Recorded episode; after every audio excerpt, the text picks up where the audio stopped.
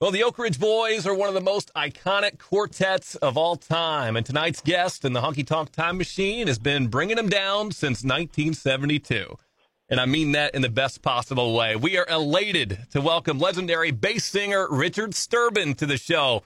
Richard, how are you? Well, Glen, I am doing just fine and certainly a pleasure me on your radio show today and, and looking forward to the conversation. That's what tonight is all about. We're going to get to know you a little bit and uh, he- hear some of the stories. And, and I got to say, I've been reading your autobiography that I think you put it out in, in 2012. I'm not all the way through it yet, but about 200 pages in, I can say you have lived an incredible life. I mean, the the people that you've worked with, the the stories that you tell. What an amazing career it's been for you, Richard. Well, thank you, Glen. You know, I, I uh, uh, you know, had the honor, the privilege, you know, of working, you know, with Elvis, you know, for about two years prior to joining the Oak Ridge Boys. I sang in a group called J.D. Sumner and the Stamps Quartet, and for about a year and a half of that time, I. Uh, I had a chance to, to to work with Elvis, work with the king of rock and roll, you know, it happened. It was it was kind of a thing where I happened to be in the right place at the right time. You know, J.D. Sumner hired me to kind of take his place, and I had to move to Nashville to take the job. And while I was there, you know, uh, Elvis called J.D. Sumner, and we were able to get the gig. So I ended up singing with Elvis. And back then, you know, Elvis was, you know, certainly the biggest star in the world. His tour was the biggest tour in the music business, and to be a part of it was very, very exciting. I had some very fond memories of the times I spent there. Got to know Elvis just a little bit, so it, it was really a special time in my life.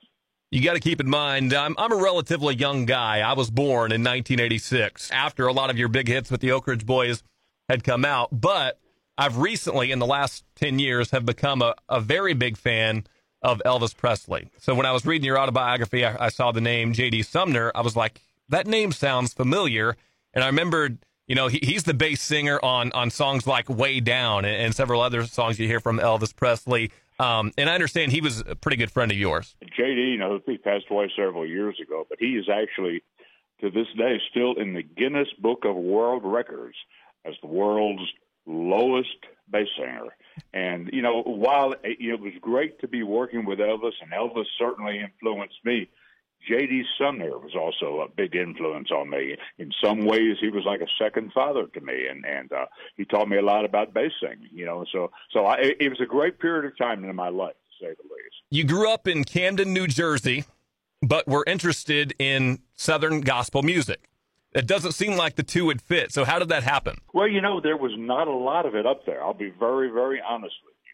But I, but but uh, some of my relatives started giving me records, you know, uh, gospel quartet records, like for my birthday and at Christmas time, uh, the, the Blackwood Brothers, the Statesmen, you know, groups like that. In fact, J.D. Sumner, many years ago, actually sang for the Blackwood Brothers, and so so I started listening to that music, and it really influenced me and it made me want to do just that in my life, you know. So, so uh, well, while it was kind of strange, you know, to be, be coming from New Jersey and wanting to sing in the gospel quartet, I certainly wanted to because uh, I got I received that music as as as as a gift, you know, early in my life, and it really influenced me. And back in your younger days, you actually got a chance to go see the Blackwood Brothers and then meet JD in person, and that's where you got some advice from him about helping your deep register singing voice. And that advice turned out to be possibly not very good advice. Well, you know, this is a great little story. You know, it's true. I went to see, you know, I was still living up in that part of the country, and, and the Blackwood Brothers came and did a concert there. So, being a big fan, I had to go. So, I went to the concert, and during the intermission of the concert, you know, uh, back in those days, and I think they still do today, the gospel groups you know, sell records, you know, sell their merchandise, and they go out to the merchandise table and, and what they used to call the record rack and sell records. So JD was standing back there, and I walked up to him, uh, and I told him I int- introduced myself, told him I was a young, aspiring bass singer, and I said, "Do you have any advice for a young guy?" He happened to be standing there, holding a cup of black coffee, and uh, he said, "Son, you want to be a good bass singer, you got to learn to drink lots of black coffee. so what I did, I actually went home that night and made a pot of black coffee and drank the whole thing. And of course, I stayed up all night. and then, you know, later on, when I finally ended up singing with JD and the Stamps, uh, and we we were sitting in the back of the bus one night talking about. It. He he said, you know, I says, I remember when you came up to me. He said, and I did not know what to say. You you came up to me. He said, you seem so sincere, but you know, I, I get I get a lot of young guys that come up to me all the time, and it's hard to know what to tell them. So we said, hey, I was holding this cup of black coffee at the time. He said, that's the first thing that came to my mind. So I, t- I told you to go ahead and drink lots of black coffee. So it, it, it became a joke between us, me and JD, but it, it, was really kind of a funny story. Yeah, yeah, it was. I, I, cracked up when I read that, and the fact that you were able to join up with him, uh, somebody that you had idolized, and then not only that, but then back up Elvis Presley and, and be a part of, of that show for two years. What was that time like for you? I was very fortunate. You know, Elvis back then was the biggest star in the world, and and to be a part of that tour and, and, and his show was so exciting. It was almost beyond words. It really was. I, uh, I have some very fond memories of the times I spent with Elvis. I got to know him just a little bit, you know, and, and it really was a special time in my life. Uh, you know, uh, and, and now that many years have passed and I look back on that period of time, I'm so glad that I had a chance to experience that, you know, because it, it really was special. Uh, I have to admit that some of my fondest memories, you know, uh, uh, about Elvis, believe it or not, involve gospel music. You know, even, even though Elvis was the king of rock and roll, I really believe deep down in his heart, his favorite music was gospel music. It really was, and he quite often, uh, when we were on on the road touring, he would want to get all the all the Stamps quartet around him. He wanted to try to find a piano and we would go and, and get around the piano and sing gospel songs.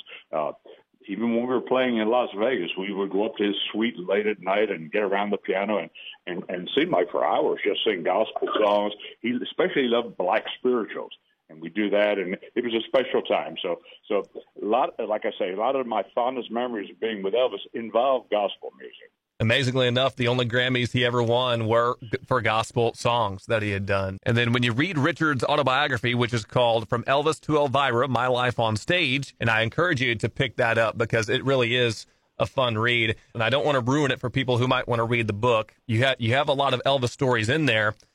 The one that I want to ask you about is about the uh, the night that he told you that he had gotten a a threat um, and it seemed like a credible threat that someone w- might make an attempt on his life. I remember we were playing in Las Vegas, and Elvis back in those days he did two shows a night.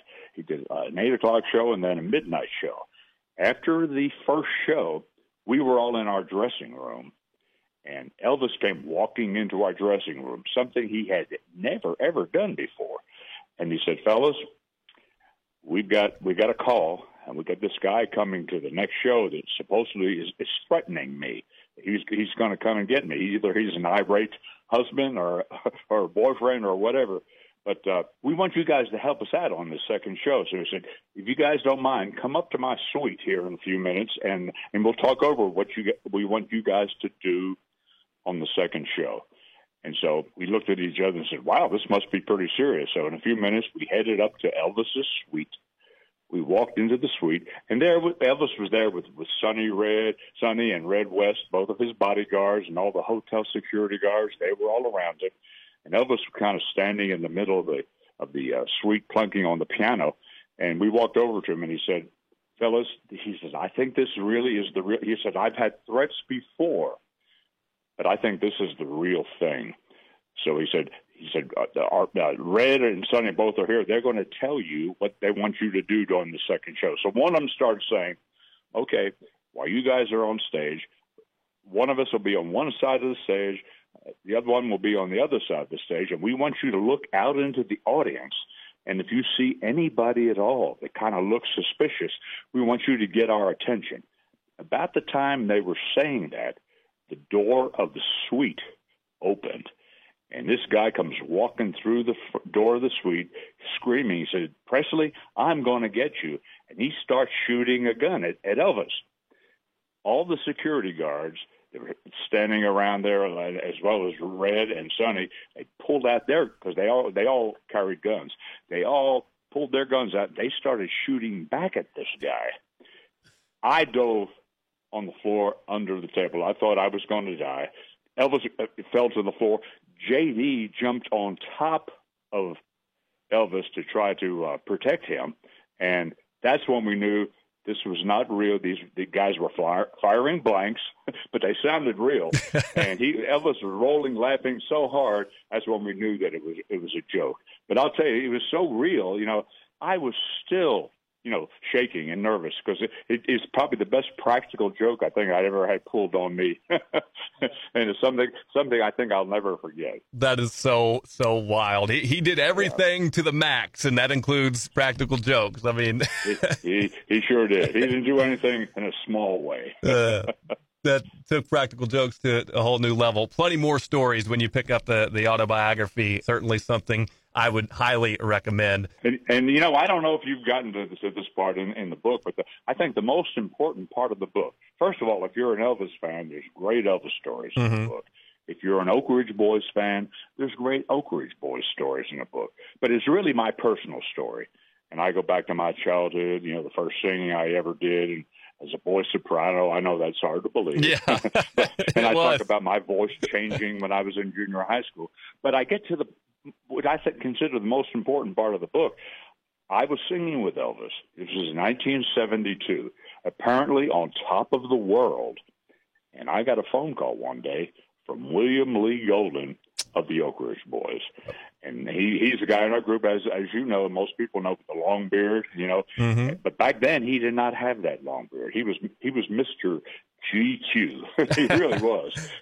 but he called he told me, he says, Our bass singer wants to get off of the road. He's tired of traveling, and the Oak Ridge boys want to know if you would be interested in the job. So here I was singing with Elvis, apparently on top of the world, uh, but I had to make a decision. You know, what do I do? And you know, at the same time, I have to admit that I was a big fan of the Oak Ridge Boys. I, I collected their records. I loved their music. I loved what they were doing, and I felt like the group had a great deal of potential. And I really wanted to be a part of the group. So I made the decision back in 72 to leave Elvis and to join the Oak Ridge Boys. And, you know, back then, uh, a lot of people questioned that decision. How could you do something like that? But I really, you know, I followed my heart. I really believed I was doing the right thing. And I think that was almost about 50 years, you know, 48 years ago now. And I think when I look back, back back then, I think I made a pretty good decision because so many good things have happened, not just to me personally, but all four of the Oak Ridge boys. We've been blessed. We've had a great career. We certainly have. And I never dreamed. This is this is kind of interesting. I never dreamed back when I was in my twenties singing with Elvis, standing on the side of the stage, basically standing in the dark. You know, I, I never dreamed that someday I would be in the Country Music Hall of Fame with Elvis. But here, you know, I am, you know, you know, all four of the Oak Ridge Boys. If you go to the Country Music Hall of Fame and you go into the rotunda and you look, you see our face in bronze on the wall. You just look down the wall, same wall, just a short distance away. There you'll see Elvis's face in bronze as well. You'll see Johnny Cash, you know, George Jones, you know, Dolly Parton, you know, the list goes on and on. But for the Oak Ridge Boys to be there, it, it, it's, it's beyond words, you know. So I never dreamed that would happen back years ago when I was actually singing with Elvis. Uh, and fans of the Oak Ridge Boys probably know that the band was around for a long time before you joined up. So you joined in 72, and the quartet started in, in the 40s. William Lee and Duane, they, they joined in the mid 60s, but there's a really long history for the Oak Ridge Boys that goes back a long way. I guess starting out uh, as as a gospel group, right? You're absolutely right. I don't think there's a group in the music business that has more history than the Oak Ridge Boys. You know, and, and it goes back to the Second World War. There was a group of singers back then known as the Georgia Clodhoppers, and that's a fact. hmm.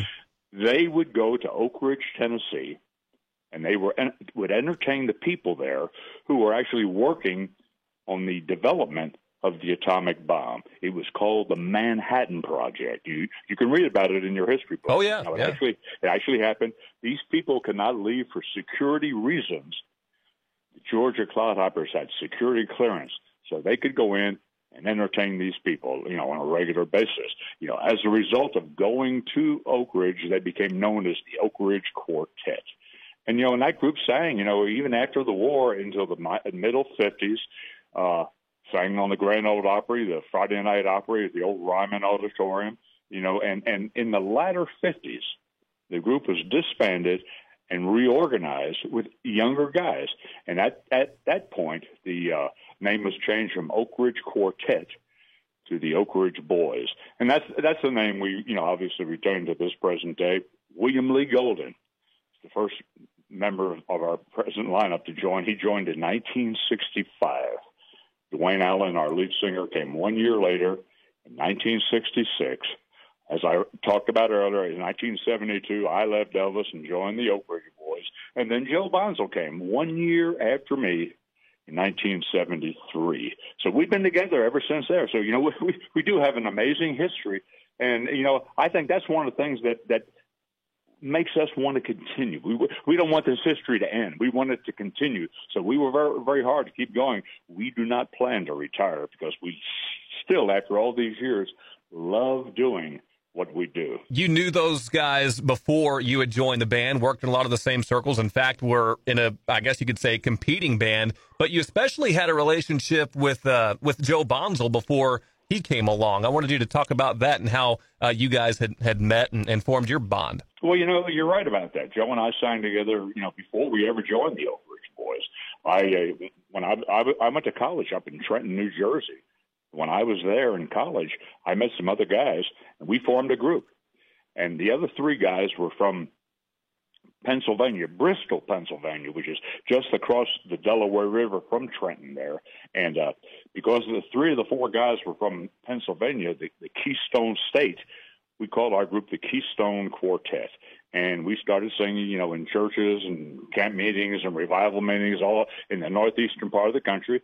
And we started working some days with Joe because Joe had his own family group. His sister was in the group and some of his friends, and we did some concerts together. And when it came time for a change in our group, you know, I, I approached Joe and asked him if he'd be interested in joining up with us, and he did. So for for several years actually before we ever joined the Oak Ridge Boys together. We signed together in a group called the Keystone Quartet up in New, Jer- New Jersey and Pennsylvania, Pennsylvania, and all that northeastern part of the country. You would later say in your autobiography that there may not be the Oak Ridge Boys if it if it wasn't for Johnny Cash, or there may not still be. You might not still be around if it weren't for Johnny Cash. I was wondering if you could elaborate on, on what he meant to you guys sticking together all these years. Well, you know, you're right about that. You know, a lot of there are a lot of people that affected our career in our early days, in our struggling years, and Johnny Cash comes at the top of that list. There's no doubt about it. As you said, and I really uh, agree with that. There probably would not be an Oak Ridge Boys today if it was not for Johnny Cash and his influence on the Oak Ridge Boys. We were playing in Las Vegas actually again with Johnny Cash, and uh, we had no other dates in our book. You know, we we we did not know how we were going to survive after that engagement with Johnny Cash. So we, we were kind of discouraged. Our heads were kind of hanging a little bit, and I think Johnny Cash could could detect that. So one day during that engagement, he called us up in the afternoon and he said, "Fellas, come up to my room. I want to talk to you guys." So I remember we all went up to Johnny Cash's room at the Las Vegas Hilton. By the way, it's kind of interesting. The same place in Las Vegas that I years ago played with Elvis as well. So it's the same same same hotel. Mm-hmm. But anyway, we went to, to Johnny Cash's room, his suite, and uh, he said, "Fellas, I can tell you guys are discouraged. I can tell your heads are hanging." He says, "And I, I can tell you you're thinking about giving up." He said, "But I can also tell." There's something very special about you guys. You know, you've got, there's there's a magic about you guys, and it's very special. He says, and if you give up now, no one else will ever realize that, and most importantly, you will never realize your dreams. So, what I want you to do, he said, I want you to find a way to stay together. do not give up. He said, I will help you as much as I can. And he always did. Johnny Cash always paid us more money than we were actually worth and usually gave us a tip on top of it. You know, so so he did help us, you know, financially. But more than than, you know, the financial help were his words of encouragement. He said, Please find a way to stay together. He said, I promise you that if you'll do it, and it's up to you guys, because you're going to have to find a way on your own. If you guys will find a way to stay together, he says, I'm promising you right now that good things are about to start happening to you guys. You guys are going to make it, but you got to find a way to stay together. So I remember walking out of that room with Johnny Cash. Instead of our heads hanging, we looked at each other and we said, wow, if Johnny Cash thinks we are going to make it, we are going to make it. So to make this long story short, or shorter, we did obviously find a way to stay together. We eventually, you know, came in contact with our manager Jim Halsey, who is our manager today. He started. He took the bull by the horns. He negotiated a record contract for us. He acquired Ron Chancey to be our producer. We started having hit records, and good things did start happening to us.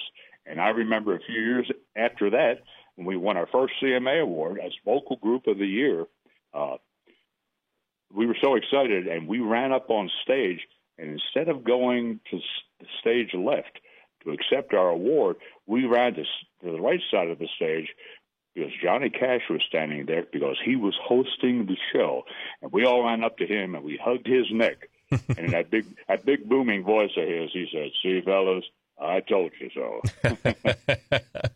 wow, I mean, you almost feel obligated to stay together just so, so you don't let the man in black down. And and boy, did your career blossom from that point. Yeah. Um, we should probably talk about some of the songs before we let you go. You, you, have so many; it's hard to narrow down which ones I want to talk about. So I'll ask you this: uh, Do you have a specific song outside of Elvira? Because Elvira's the big one, I, I think. But outside of Elvira, what do you think is the, the biggest song that you get a reaction from when you do your shows? Well, you know, I, you're right. Elvira is, is our signature song. You know, and if you ever come to see the Oak Ridge Boys perform, you can count on the fact that you're going to hear Elvira. You can count on the fact you're going to hear me do Giddy Up, Oom Papa, Oom Papa, Mau Mau, because that is the law. and we're about to start doing Christmas shows at Opryland here. You know, we we've had a rough year. You know, we've we've been out of work since March, but but thank the good Lord, we're going to be doing our Christmas shows here at the Gaylord, you know, Opryland Resort here in Nashville. And it's going to be starting next week, and even on the Christmas show, we will be doing Elvira. You, you can count on that. But to, let me get let me answer your question now. If you wanted me to pick a song other than uh, Elvira, it's also a song that we're going to be including in our Christmas show.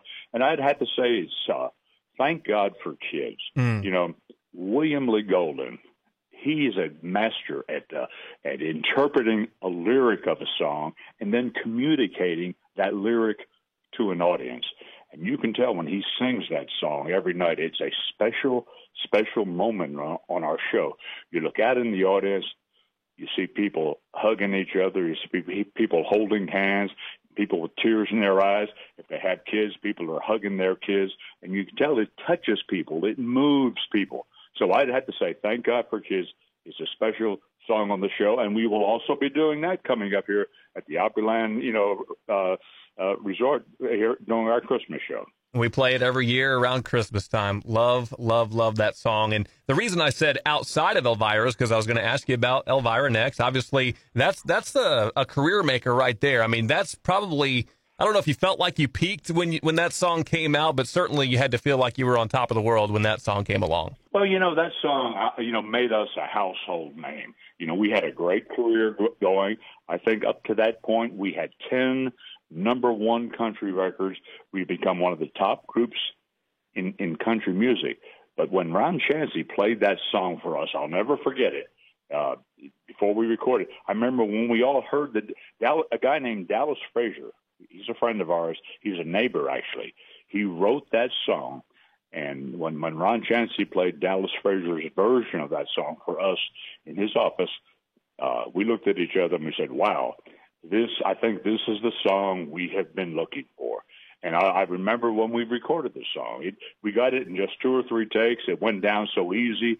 All the musicians were smiling, having fun, you know, and you could tell it, it was a hit. It felt like a hit, you know, but I don't think we realized how big of a hit it was going to be until the very first time we ever performed Elvira in person. We were in Spokane, Washington, of all places, at the Opera House, and uh, right in the middle of our show, without saying a word about it, we decided to try some of the new songs out that we had just recorded, including Elvira. When we sang Elvira, the place just went crazy. We had to encore. They wouldn't quit, not quit applauding. So we had to encore, you know, two or three times actually. And then at the end of the show, we did it again, and we had encore at the end of the show. And then we got a similar reaction every night on the whole rest of that West Coast tour we were we were taking. And so we called our record label up and said, you know, we do have something special on, on our hands. You know, we've got to get this thing out. And sure enough, it's, it's to this day, it's still one of the largest selling single records to ever be recorded here in Nashville. That's amazing. That's amazing. And we're going to play all the big ones on, the show. Uh, Y'all Come Back Saloon, the breakthrough single, I'll Be True to You, your first number one hit. But the one I wanted to ask you about next, and it'll, it'll be my last question for you since we're about out of time, is, is the one that you sing lead on, uh, Dream On from 1979, which was an old uh, Righteous Brothers song, right? Well, you're right about that. You know, uh, once again, Ron Chancey, you know, he produced most of the Oak Ridge Boys hits. He had a knack for for finding hit songs. He really did. He was a song man. And I remember we were recording that album called Oak Ridge Boys Have Arrived, and we did not have a song for me. You know, and and sometimes it's hard to find a song, you know, for a low voice. And but Rod said, says, I got an idea, fellas. And he said, listen to this.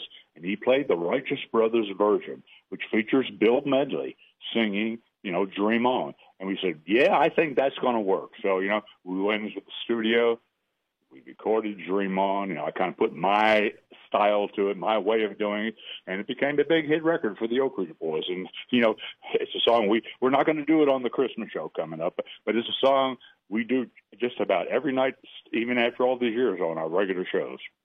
Well, once again, that Christmas show, it's, it's, a, it's a residency at the Gaylord Opryland, right? From the 20th of November to December 25th. Is that right? That's correct. It, okay. it, it's every night except for we, we start the 20th and the 20, 21st. And I think we we take a, a day or so off right in there during that Thanksgiving week.